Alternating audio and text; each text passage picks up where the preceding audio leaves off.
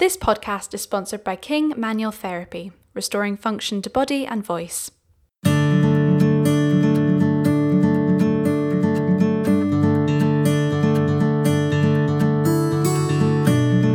and welcome to Industry Minds, the podcast which discusses the importance of talking about mental health within the creative arts.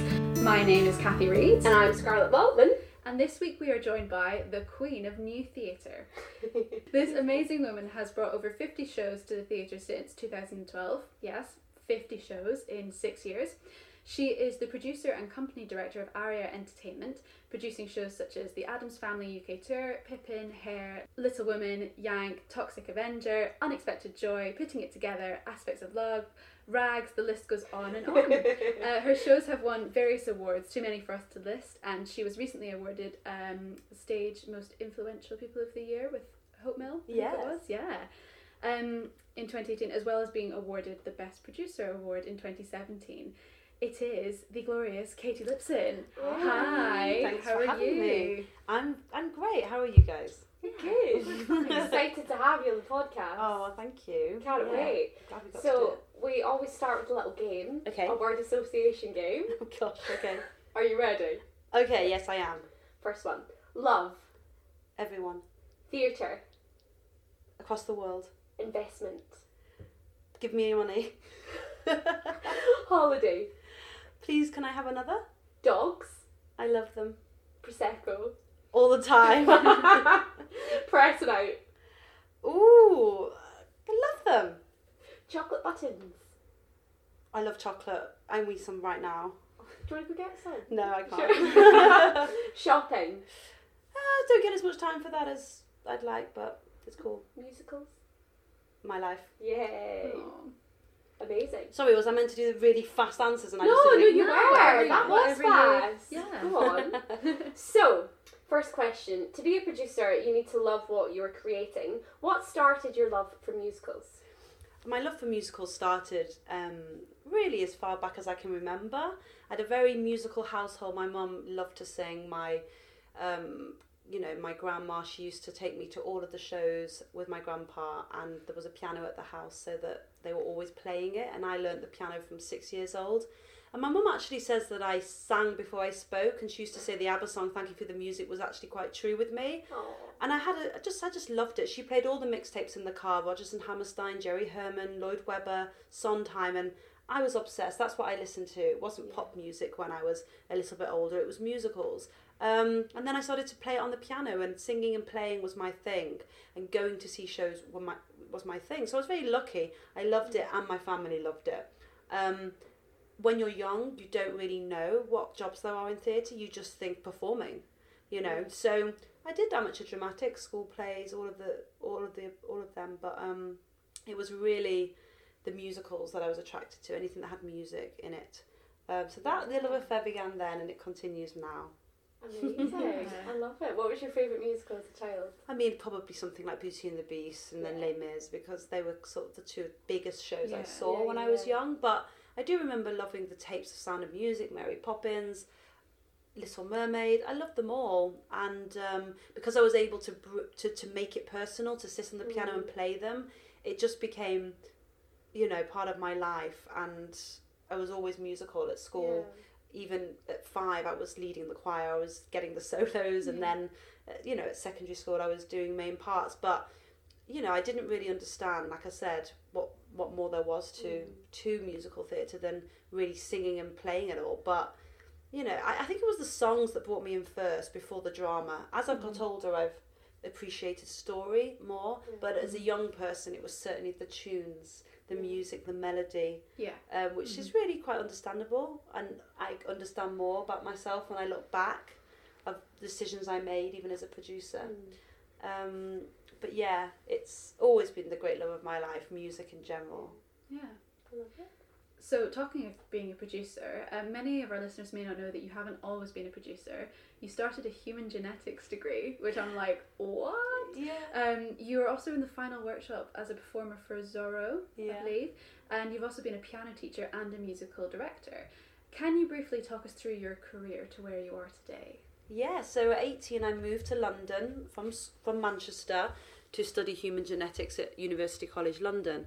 I always loved science at I school. didn't know that. Yeah, um, I was good at science. You know, for my A levels, I did music, biology, chemistry, and drama.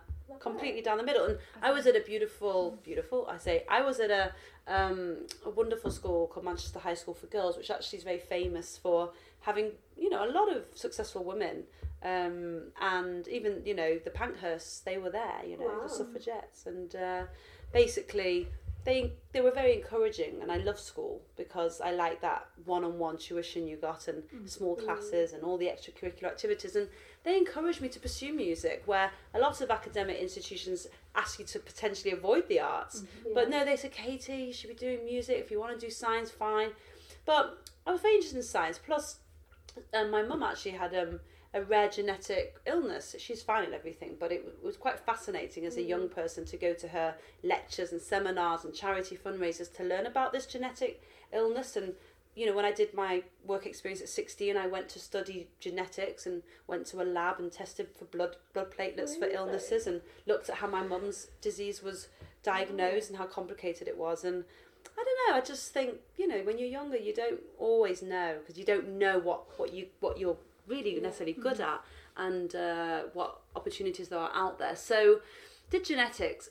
Wasn't happy. I came at 18 to London and I was in student halls and very different to being at school and a lot of my friends were younger and they were back in Manchester and I just couldn't connect with this whole sitting in a theatre with mm. 400 people and just learning that everything that you learnt at school was a lie and you needed to Yeah. read 100 books. I realised again through my career now as a producer that I am very good at multitasking and doing a lot at once. But if you ask me to focus on one thing, just one, in so much detail for hours and hours and hours, that's not my bag. I don't want to just be doing that. I want to be reading a script in development, a budget on this, in pre pre production for that, in rehearsal for that. So I realised that that's why I was good at school because I had mm-hmm. 10, 10 subjects and I like floating from one to the other and having that diversity of projects and subject matter.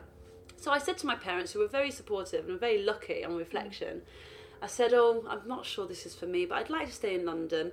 I'm not sure I want to be a performer, but I quite like the look of this college, LSMT. Um, I was always reading the stage. There was always that little spark of what else is there out there. So I was very familiar with the fact that the stage were advertising in the advert sections that the LSMT had places left. It was one year, and I thought, well, it's not too much commitment. But most of all, it had an original composer attached to the school, Charles Miller, which began my love affair with Charles. But ultimately, it meant that I could be part of a creative establishment. And I was 19 and I, and I auditioned and I got the last place. And again, my parents supported me, so I was very, very lucky because that wouldn't have been as easy to do um, had they not. But I did that um, and, and got a great agent leaving LSMT, and that's when I worked on Zorro, and I did a production of the last five years, and I started working as an actor musician and an MD because I'd taken my piano very advanced at that point. I'd done my grade eight two years before, but I played musicals, and I said I can do this. I I can play. I can accompany. So there I started. Um, MDing as well. But one thing I've missed out is that at UCL, during the genetics degree, I met a, a colleague, a friend who became like my best friend, um, Giles, who wrote an opera, and uh, I helped him write some songs, and we started putting on um, that sh- you know that opera, and we set up our first little theatre company called A Stage Kindly. And in those days, A Stage Kindly was everything to me. It was my aria. Um, we put on musicals, we put on musical reviews. This was the time where Perfect Pitch had just started. We were finding a, new American musicals to do here in the way they were doing British. We would find the songs, um, we would select the, select the best song, we would find an actor, we would find a venue, and we'd perform in Pizza on the mm. Park and, you know, Freedom Bar and Sway Bar and you know, the Pheasantry, all these sorts of mm. bars, and I would play the piano and I would really hone my MD skills. And like you guys, you're doing something for a great cause. We thought we were doing that for new musicals, and we just threw ourselves in. Mm. There was no finance in place, but the shows were very small, so we could pretty much bankroll them with a bit of savings. And we did about 10, 11 shows over three years. So through that, I was at, you know, uh, LSMT, and then I finally went to Goldsmiths and studied classical music for three years. So through that five year of higher education, I was working as a MD. I went on the UK tour of um, Hot Flush as the assistant MD. I went to Europe as the 12 tenors MD for three months. Um, I was in the Zorro. I did a show at Liverpool Everyman and Playhouse, an actor musician pantomime. Um, and I was MDing 10, 11 shows with a stage kindly. I MD'd It's a Wonderful Life. I did Panto in Arbroath. I, Amazing. you know, all this was happening, and I was doing this degree, and I was in my early 20s. I was quite happy, earning good money, studying, doing a bit of producing. I didn't care about making money as a producer because it all worked together to create my happiness. I would say that I was happy. I was very happy with the way that all worked together. I didn't have, you know, when you're younger, you don't necessarily have financial, uh, you don't put financial pressure on yourself. You don't give yourself uh, obstacles that necessarily I didn't um, feel out of reach. Very quickly, I decided I didn't want to audition for shows. That was not my thing. I didn't really do much and feel I wasn't getting anywhere. Yes, there was a few auditions and I didn't get past the first round and stuff, but it didn't really demoralize me because I guess I didn't really care to be a performer. I always knew, even at LSMT, that that wasn't really my calling and that mm.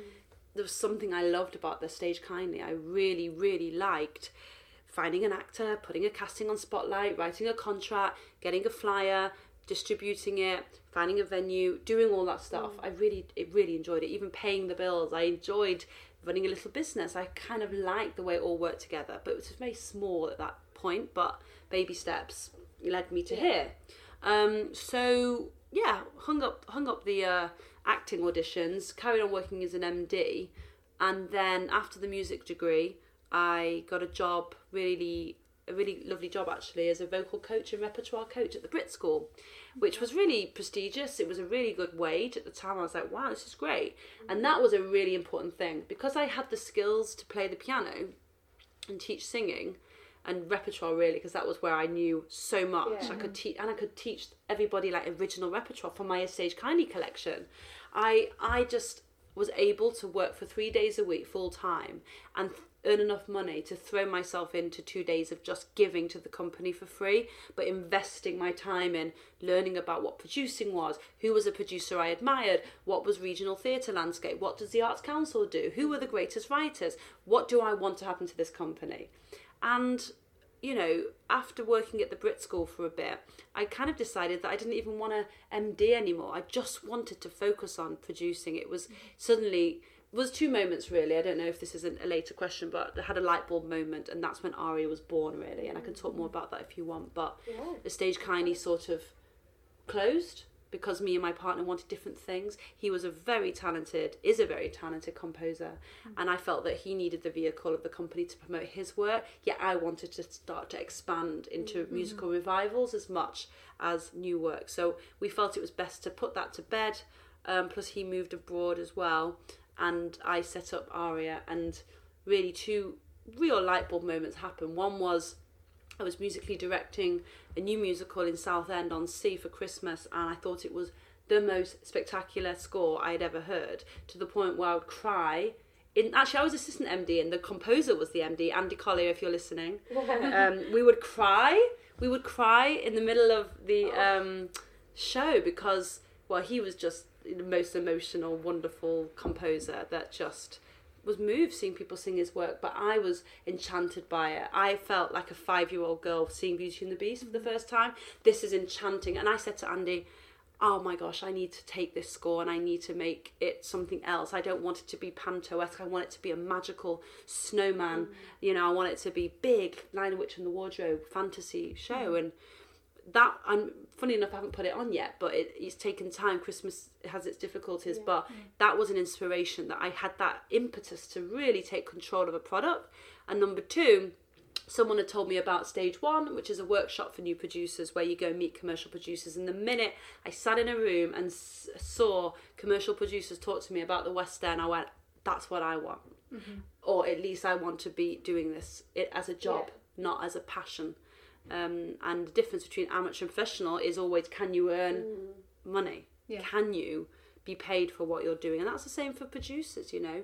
You can be philanthropic for your shows and put money into the fringe stuff that isn't got a financial model that works but i wanted to take it seriously and that brought me on to 20, kind of 2011 you know where i was like okay this is i think i was in my mid 20s now so it kind of all makes sense. To finish my degree i was still teaching reached a point of my a bit older I want to take this more seriously. And um, you know, I finally, after a while, gave up the teaching at Brit School to focus on ARIA full time. But I had to know I had enough money coming in to do it, even if it was a very small Yeah. salary. So that kind of brings me on to starting ARIA. So that's my quick journey. But you're right, I've MD'd a few shows, performed in a few, written a few, Yeah. produced countless shows with the stage kindly, had a lot of experience on the fringe, a lot. And I sort of feel like I pretty much know the fringe, Yeah. you know, but it's um it's changing all the time. And the fringe is very important as well because it gives platform to shows that wouldn't get a life Yeah. Mhm. elsewhere. So It's an incredible story. Love Why did you call Aria Entertainment? I was just Aria. Entertainment. I just it just I was on holiday in Dubai and I was just stood in the hotel room and I was like, what would I call my company? It just came to me straight away.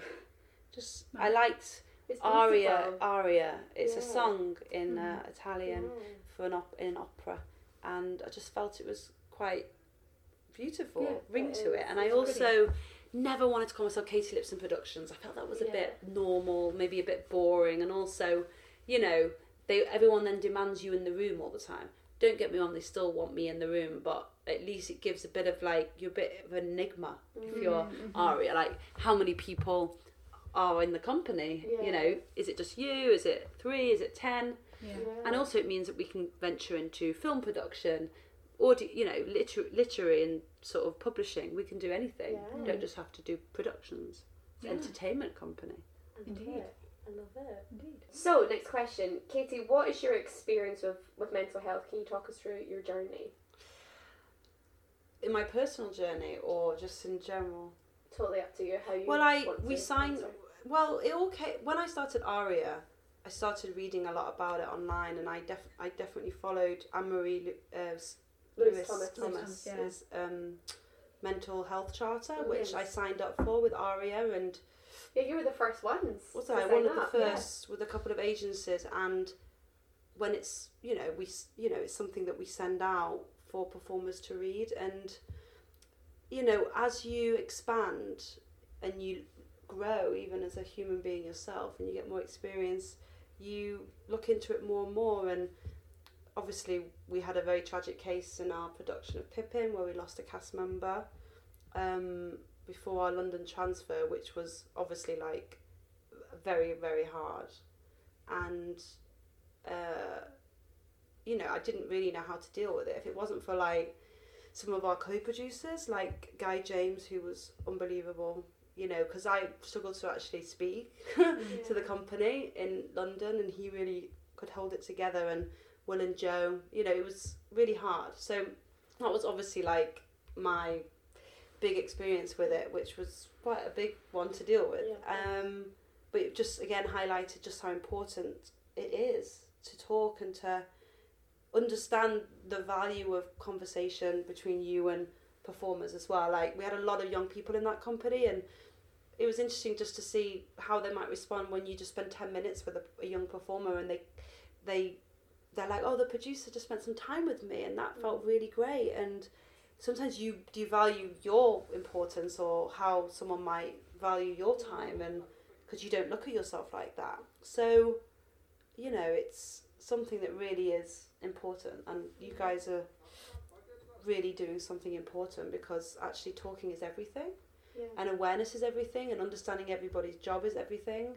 and you are all a team and you're all trying to do something and even in life not just the arts it's something that affects everyone. So you know after that i feel very proud of my company and the production and what we achieved in london. It was a magical thing and i don't know that company will never ever you know they will always be close. They will always have something between them that they were so united. It was very powerful and affecting experience.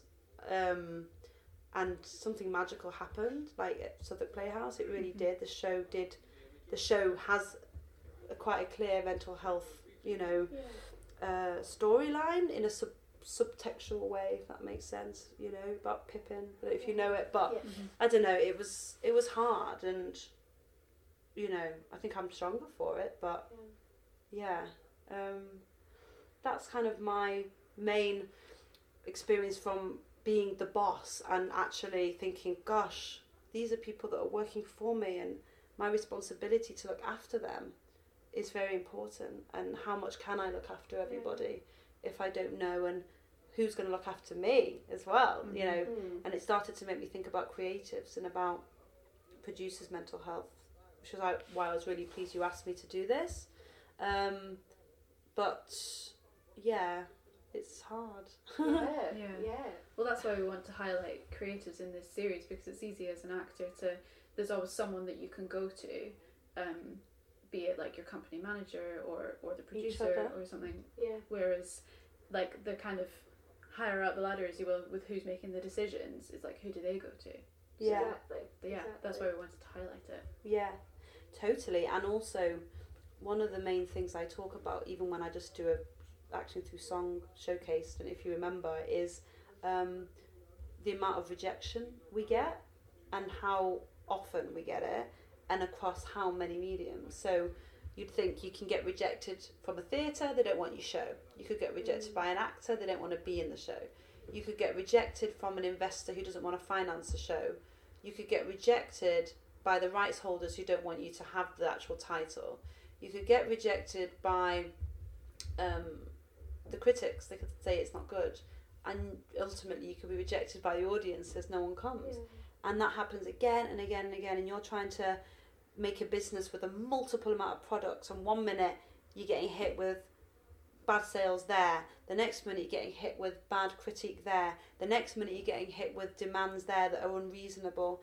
Then you're getting told that despite everything you're doing, people aren't happy, and actually there's nothing you can do to do that because people are people, but you do take that personally. Mhm. To be a good producer, you want to be emotional, but by being emotional, you get upset. You can get upset, you can take things to heart, you can feel like you're not doing enough when you are. And so you, your biggest strength is your biggest weakness. And I've always felt that with myself, actually. My passion to do a lot can sometimes be a weakness because if I did just focus on one idea, maybe I would just never get overwhelmed with everything else. But actually, my ability to do a lot and to take on a lot makes me thrive. It ultimately makes me thrive. It makes me excited, which makes me get through and makes me do better work. So, um, yeah, but it's it's lonely at the top, especially when you're independent. Yeah. You are your own boss. If there's not enough money, you do not pay yourself.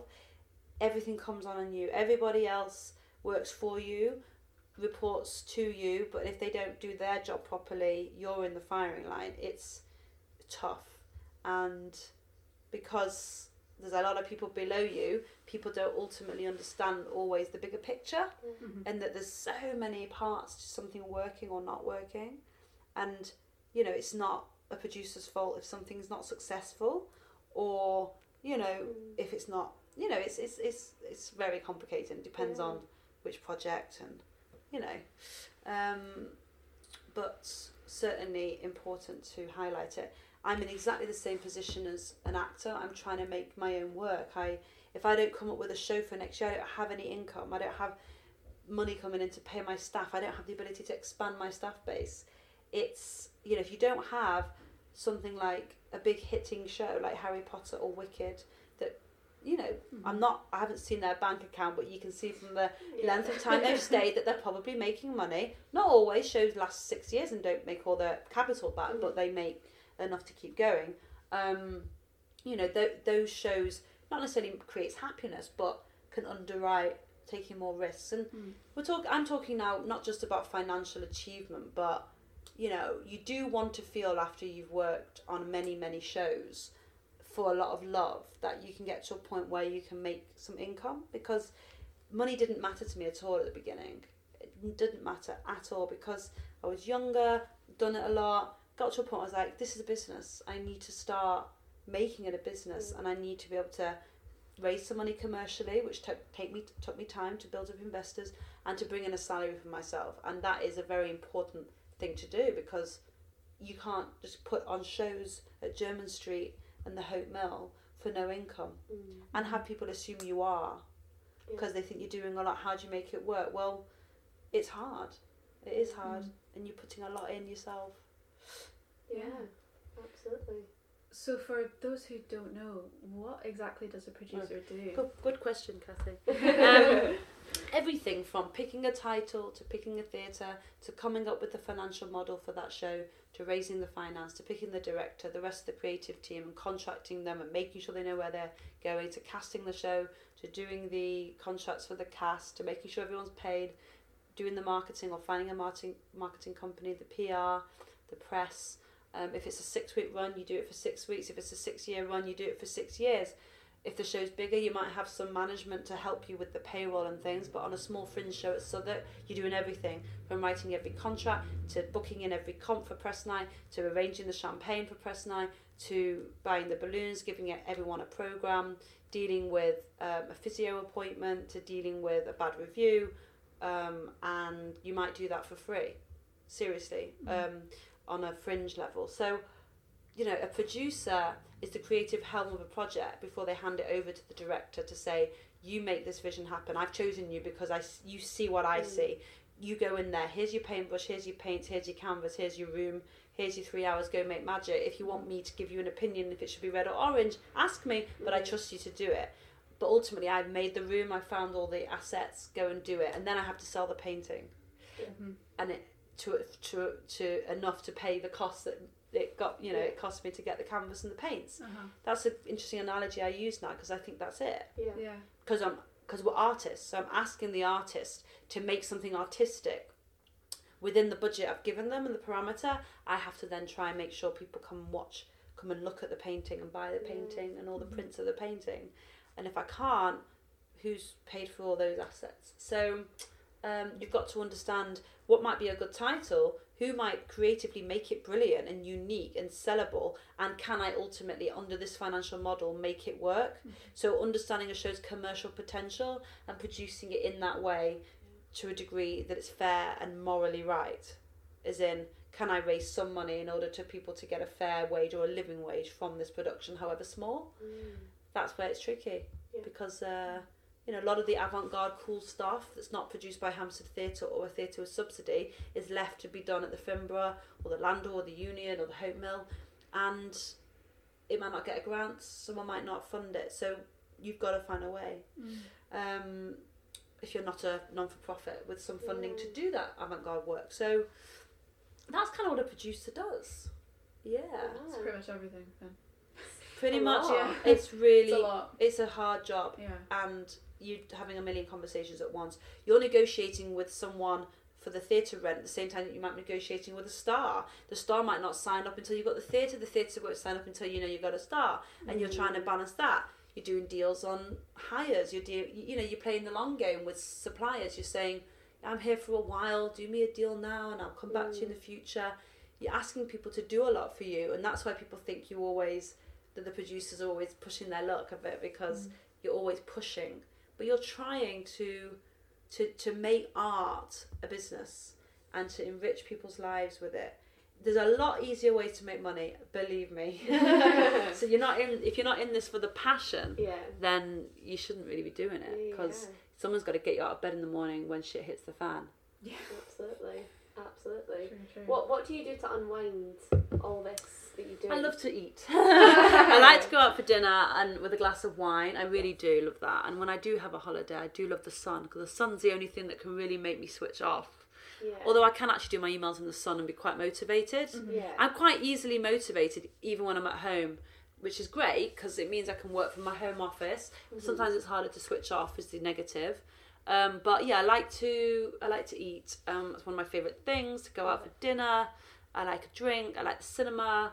I like uh, you know I like walking my dog Oh, So he's beautiful. and taking beautiful. taking the morning off. Well, not the morning off, but I always sort of leave my phone at home for that first half hour walk Yeah. in the morning, and it's nice just to go. Oh my god, has he had a wee yet? Oh. Because that's the most important thing, and it's really nice to like care about someone else's simple thing like that than mm-hmm. yourself. yeah. You know. Absolutely. Yeah. Absolutely. And now, a word from our sponsor, King Manual Therapy. Hi there, this is Ronan from King Manual Therapy. Here at King Manual Therapy, we believe that listening to our clients is how we get our results. The consultation process at the beginning of each treatment is as important as the physical treatment itself because this is where we understand and listen to our patients and understand what they actually need us to do. Therefore, each treatment is tailored to our clients and not just protocol, which means we're not just treating the pathology but the person. So, according to the Stage article in September 2018, you have produced 50 shows since 2012.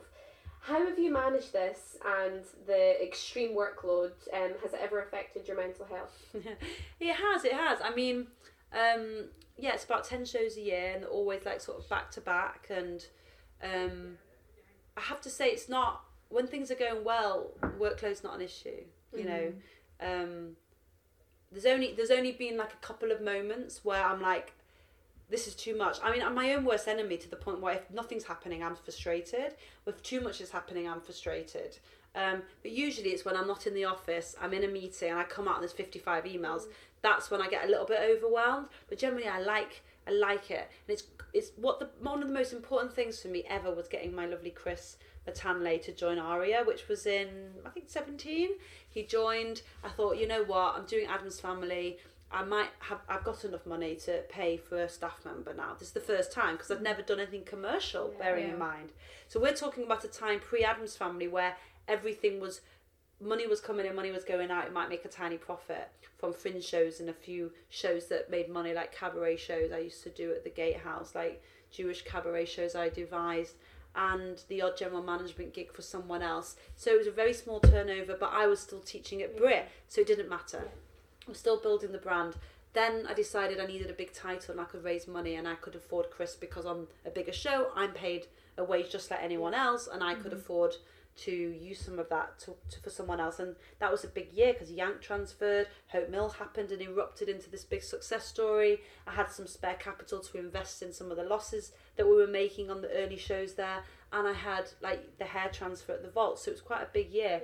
And that was a big relief learning how a business expands, knowing that Chris could do contracts once I'd approve them, and as Scarlett's you're doing for me in a, in a little it. way for my other company. So, um, you know, he was there to ask me when he wasn't sure, but he could go ahead and be sort of pro proactive, and he is unbelievable. He literally is like me.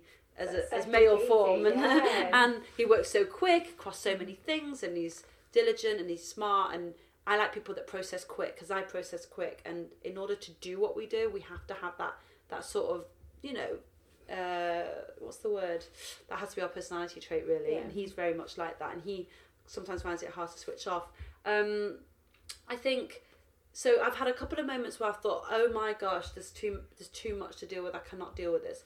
But really the the real hard hard points in mental health apart from obviously experiencing the loss we did on Pippin from a just a from a, from a point of view of uh, the business is when you get into the bigger bigger shows and things aren't going well um, when p- things have been interpreted wrong and you're sort of being repres- I don't like being represented wrong because I I mm. am sensitive and I do try to present myself in a, in a good way and I want people to think that of me. And it's I, I also have a great colleague called Guy James who's unbelievable lovely lovely man very very smart very business smart and very sweet but also very tough businessman. Mm. He's a mm. producer and an agent and he's always been there for me. He- he's the gent I spoke about with Pippin our co-producer he's been through a lot more he's a bit older than me he's been through a you know experience and he's always grounding me when I have a mental breakdown he's very calm I get very passionate and fiery, and he's always like, "Okay, you can rant, and then you're going to deal with it this way." I've done so as I've grown up. I if I want to send something because I'm feeling disappointed, I often write an email and don't send it, and then I reflect on it and decide if I'm going to. Do. That's a new thing I've done.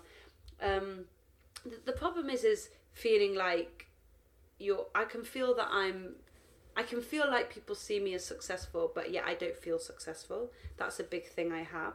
Um, I can see myself being hard on myself for not making things financially more successful. Um, critically, I haven't beaten myself up so much when I've had negative reviews because I feel lucky enough to have had so many n- nice reviews. So I don't feel so disappointed about that. That hasn't really made me as down as financial uh, you know, not having financial success.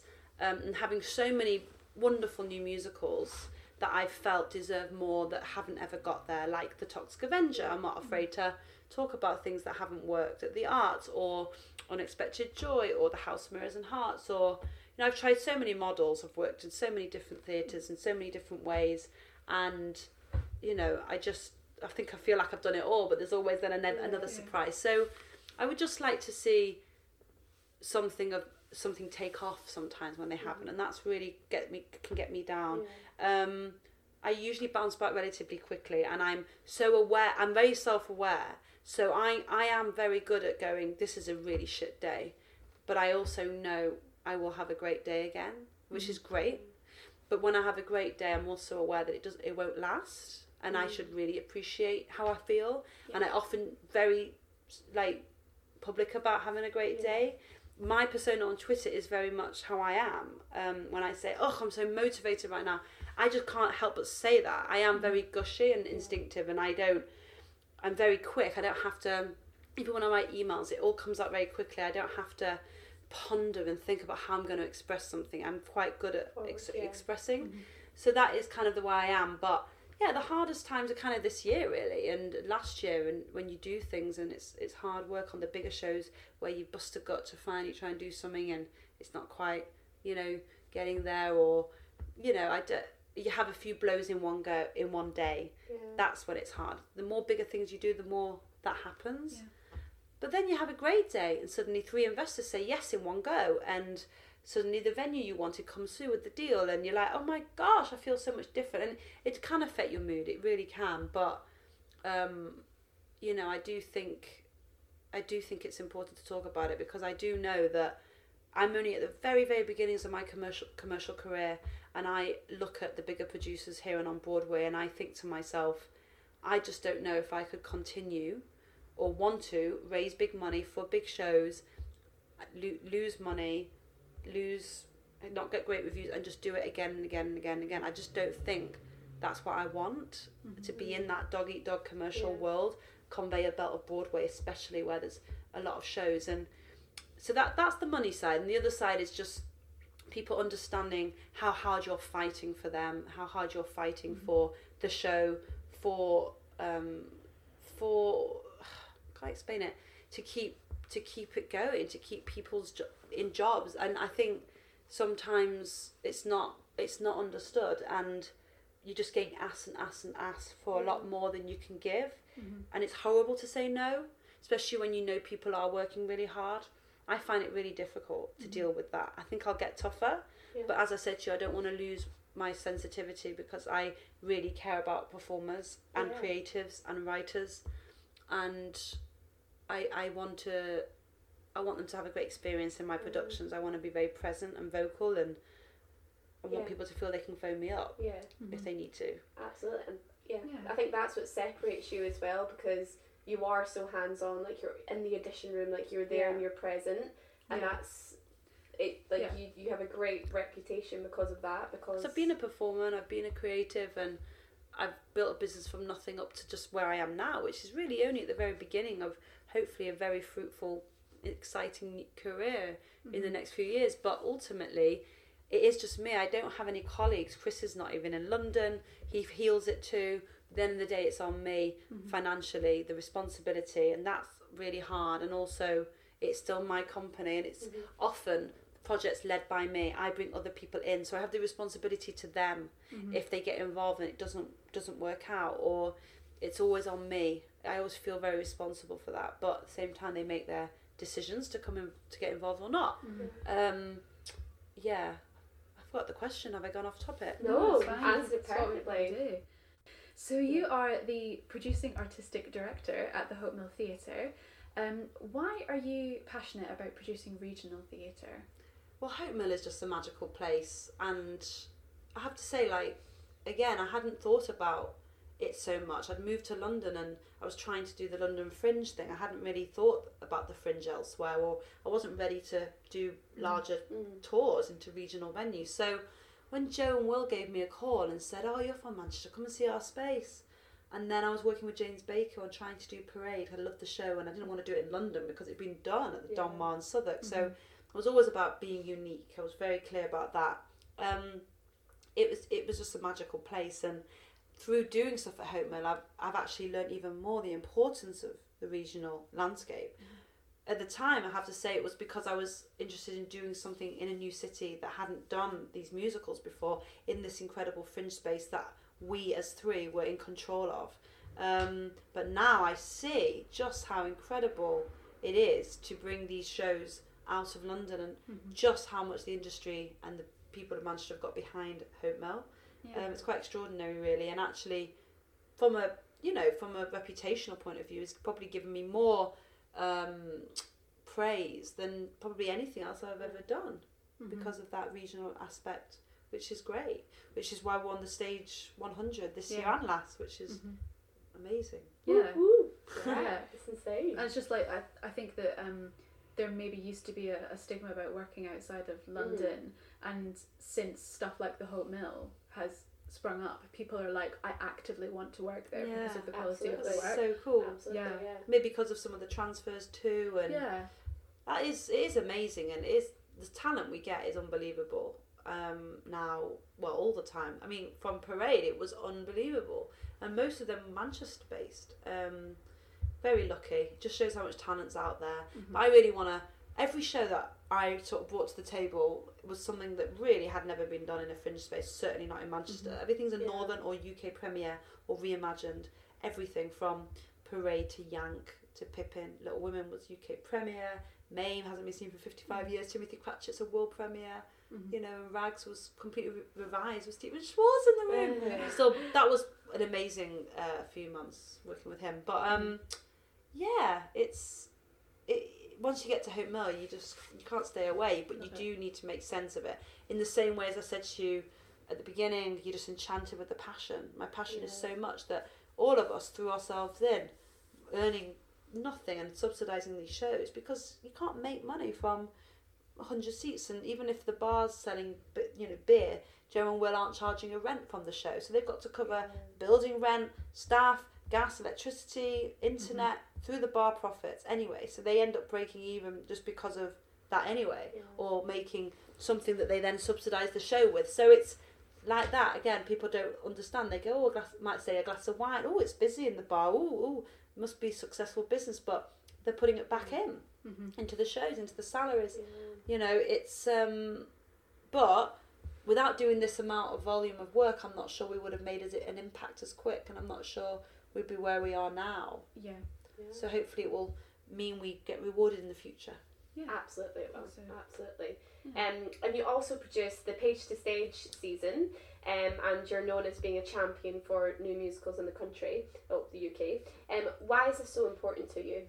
oh page to stage well that was a vehicle i set up in 2000 and i don't know it was six years ago to support new musicals um I wanted to create a system that financially would be better than just doing each reading as you go. And I wanted to help the mental health of uh, writers mm. to mm-hmm. give them an opportunity to actually have a chance to submit and be produced. And because there's not many for them, they sit there sending an unsolicited script, getting no response, and trying their best to mm-hmm. Yeah. get someone to read their precious work. And I thought, well, at least I can do something where I promise I'm going to read everything and have a few people in my team read the scripts with me because it's too much for me alone. And by then, I'd acquired a really cool group of people that were willing to do that for small amount of expenses. So ultimately, um, it was a vehicle for me to find the next best thing and the people I wanted to work with. At the same time, create a financial model that was better for the Arts Council to invest in because I was splitting their money across a whole season of work and promoting a whole wealth of work under one marketing budget. Mhm. And we've done 100 shows. Hundred. 100 shows over Oh, six God. years. Um, you know, it's again my taste and my style and the model's changed since doing it at the Landor to doing it at the other Mm. palace, to doing it at Southwark. And now we're going to be announcing something different next year, but it's um, we're not doing it this year, but next year we're going to be announcing something a bit different because Keep your eyes peeled. because now I'm actively commissioning musicals. I don't necessarily. It's a lot of work for unless I'm really going to find work I want to produce, and mm-hmm. without having subsidy all the time, it's a it's a lot to finance. Mm-hmm. So I realise my efforts are best placed on maybe commissioning and actually taking some of the talent I found through Page to Stage onto new other Yeah. works, mm. and then offering something slightly different um, next year when I'm in a financial position to do so, which I can talk about soon. Ooh. Dot dot dot. Yeah. I love it. So as we said before, um, there's not really a support system for people who are at the top of the ladder and who are making all the decisions. Um, that was kind of my question: is is there a support system? So if there was a support system, what would you like this to look like? I think it's just about. Um, I do think that everybody that's involved in showbiz should understand a little bit more about what everyone's job is. I really have to understand the pressures of my cast or under, my press team, my marketing, my production management. I have to understand that in order to do my job right. I, I don't necessarily think everybody understands what my pressures are.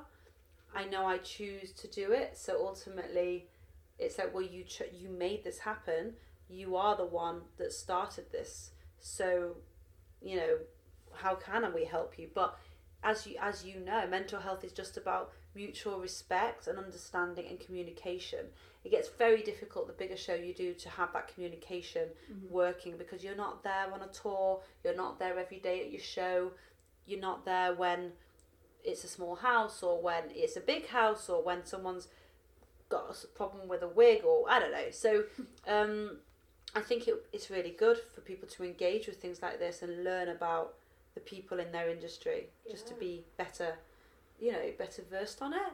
I think it would. It's good for producers to get together and talk. It's just good. I have just to make sure I have good people around me. Like I say, I have other people that get it, like Guy.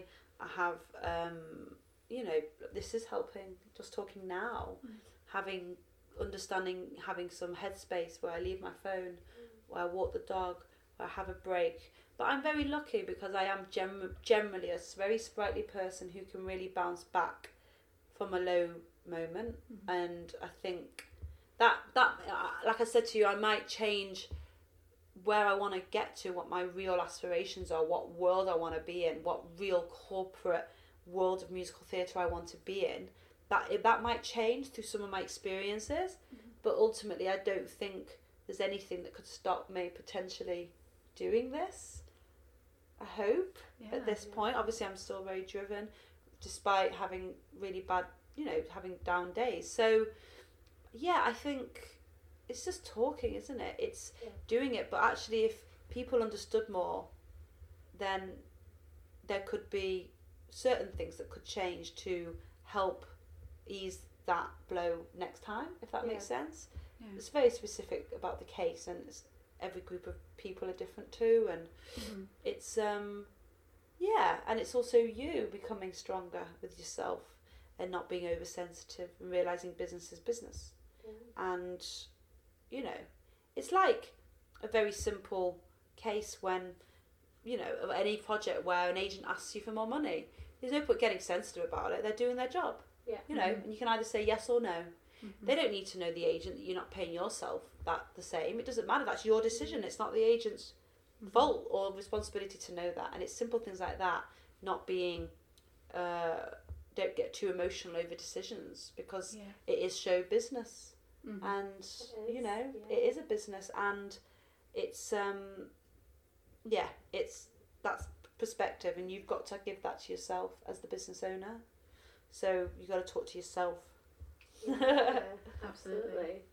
Um, what do you wish actors knew about being a producer, or what what do you wish they knew about you? Mm, Specifically. well oh well that that i that i am in essence a very fair good person and actually if you work on aria show you do just need to pick up the phone and talk to me because i am very you know i'm there i'm Yeah. there to be talked to obviously like i only have limited time but I, I don't want to be a silent voice. I don't do this to make a show and never see it and never see the company working their asses off to make that magic happen.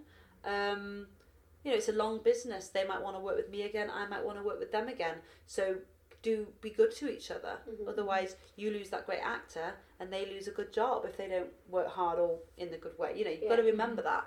Um, they should just remember how hard it is at the top sometimes. Yeah. That sometimes the business doesn't work, but you know you fight to keep it going, to Yeah. to keep them, you know, giving them everything they deserve, and to not leave people without work. You know, I don't I'm not saying that producers that close shows have done something wrong. Sometimes it just doesn't work out. Sometimes something's just really struggling so bad there is nothing they can do, um, unless they win the lottery. And Yeah. you can't get producers to keep a show open and remortgage their house. It's just not always viable. And mm-hmm. it's really hard and I get that when people are out of work with two weeks notice it's awful. But believe it or not the producer would have given up everything to even keep it open that long and to make it happen. So they should understand that. And obviously not everybody's the same. There are people that do work well as producers and others that don't treat actors properly as well in the same way as some actors work really hard and some don't. So know who the good people are really do and and that's why it's really important to get a good company together and get a good vibe from the audition process and Yeah. keep them solid keep them together keep them fighting. Um yeah i think uh, self-awareness and and understanding that there's a bigger picture out there. It's not just your moment. Mhm. so be be smart because people remember everything. And it's, there's there's so much talent out there so we always can find other people. That's not to say that we're being um what's the word like Like flippant. yeah exactly. We just want to have happy people you Absolutely. know and it's a really tough business. You know you might think there's a big crowd in there and that you should be being paid more but believe it or not when you add everything up you you will see that it is really hard. I mean nine times out of ten you know i don't know what the statistic is anymore but seven out of ten shows i don't think make all the money back so the maths is it's a flawed economy and then everyone goes well why do we bother because the arts are amazing Yeah. you know they are Exactly. Absolutely. Yeah. Katy, if you could give yourself a piece of advice 10 years ago from where you are today, what would it be? Oh, how old would I been? Um. Oh. A bit of advice, like to be. Oh my gosh, I don't know. Well, that everything would be okay, and just to be myself, because like, I wouldn't change anything. About, in fact, I'm much happier when I turn thirty. You girls will understand soon. um, you know, I actually feel a lot more.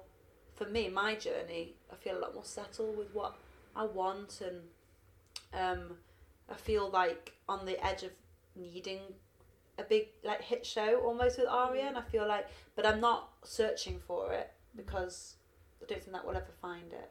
But um, I sort of need it to sort of do what I want to do and do more challenging new musicals. But um, yeah, just to follow my heart and to continue because I wouldn't change anything about my journey. I, I think I found where I am in my own organic way, and it was, I was always on my own terms, and that for that I'm really happy and grateful. Yeah. I figured it all out on my own. I didn't. No one told me. No one helped me. I didn't work for anyone else. I just did it, Mhm. and yeah, it's it's brilliant because you've got control and power, but it's lonely and hard. Yeah. So you've got to balance them. Yeah. So yeah, I just just tell myself to be to to keep going. Yeah, and see myself in ten years. I love it.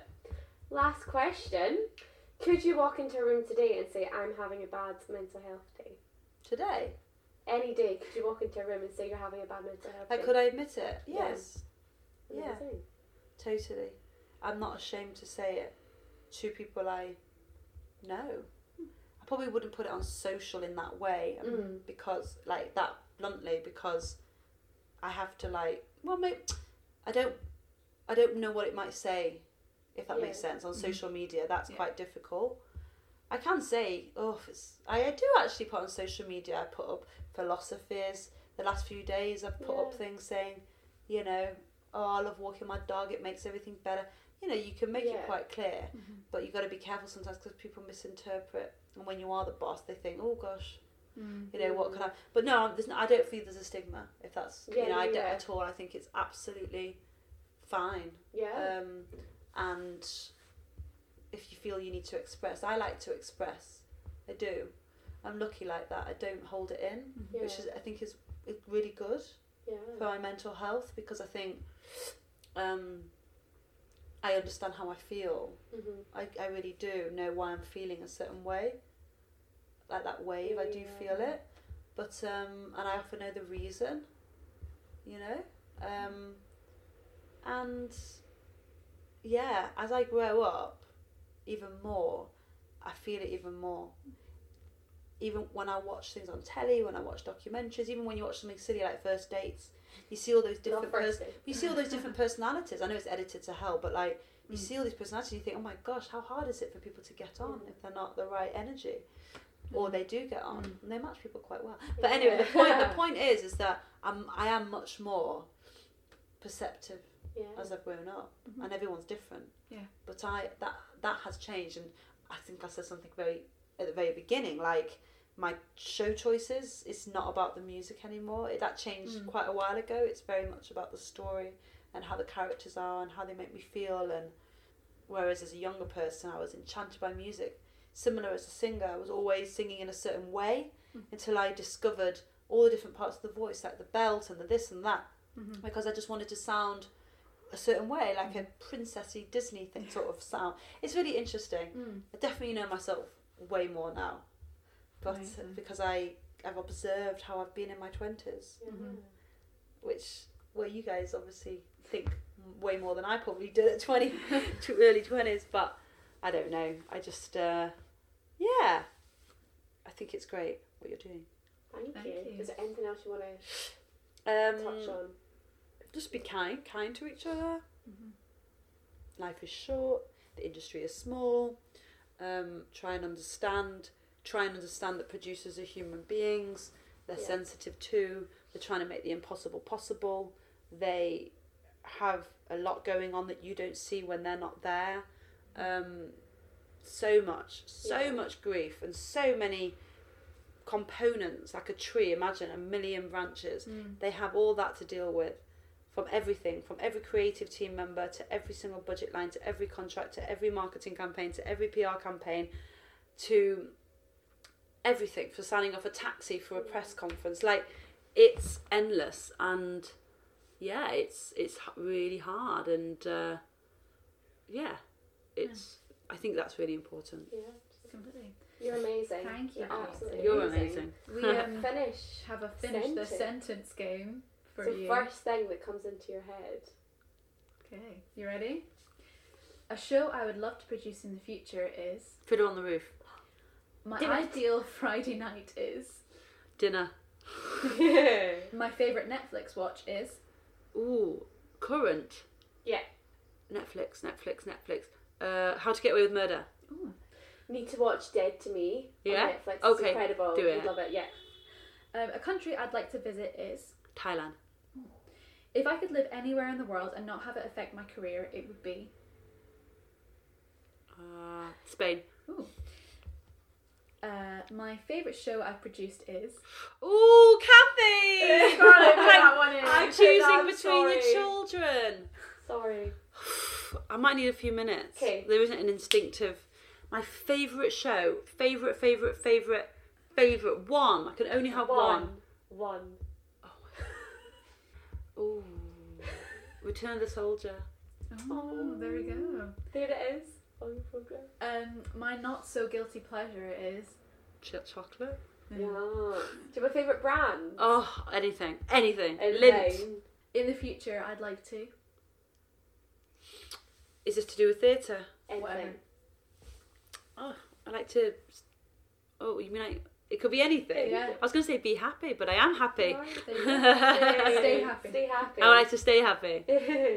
And going on from that, happiness to me is Oh, it's waking up in the morning and seeing, see, looking out the window and seeing just Mother Nature and thinking, wow, isn't that beautiful?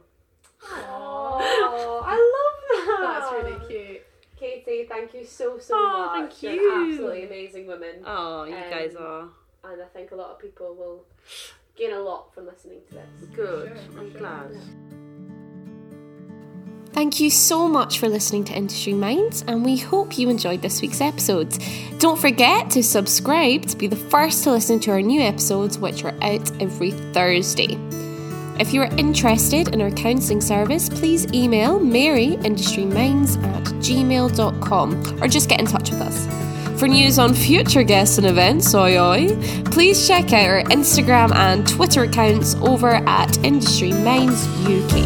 Thank you so much for listening, and we'll be back with you soon. Have a great week.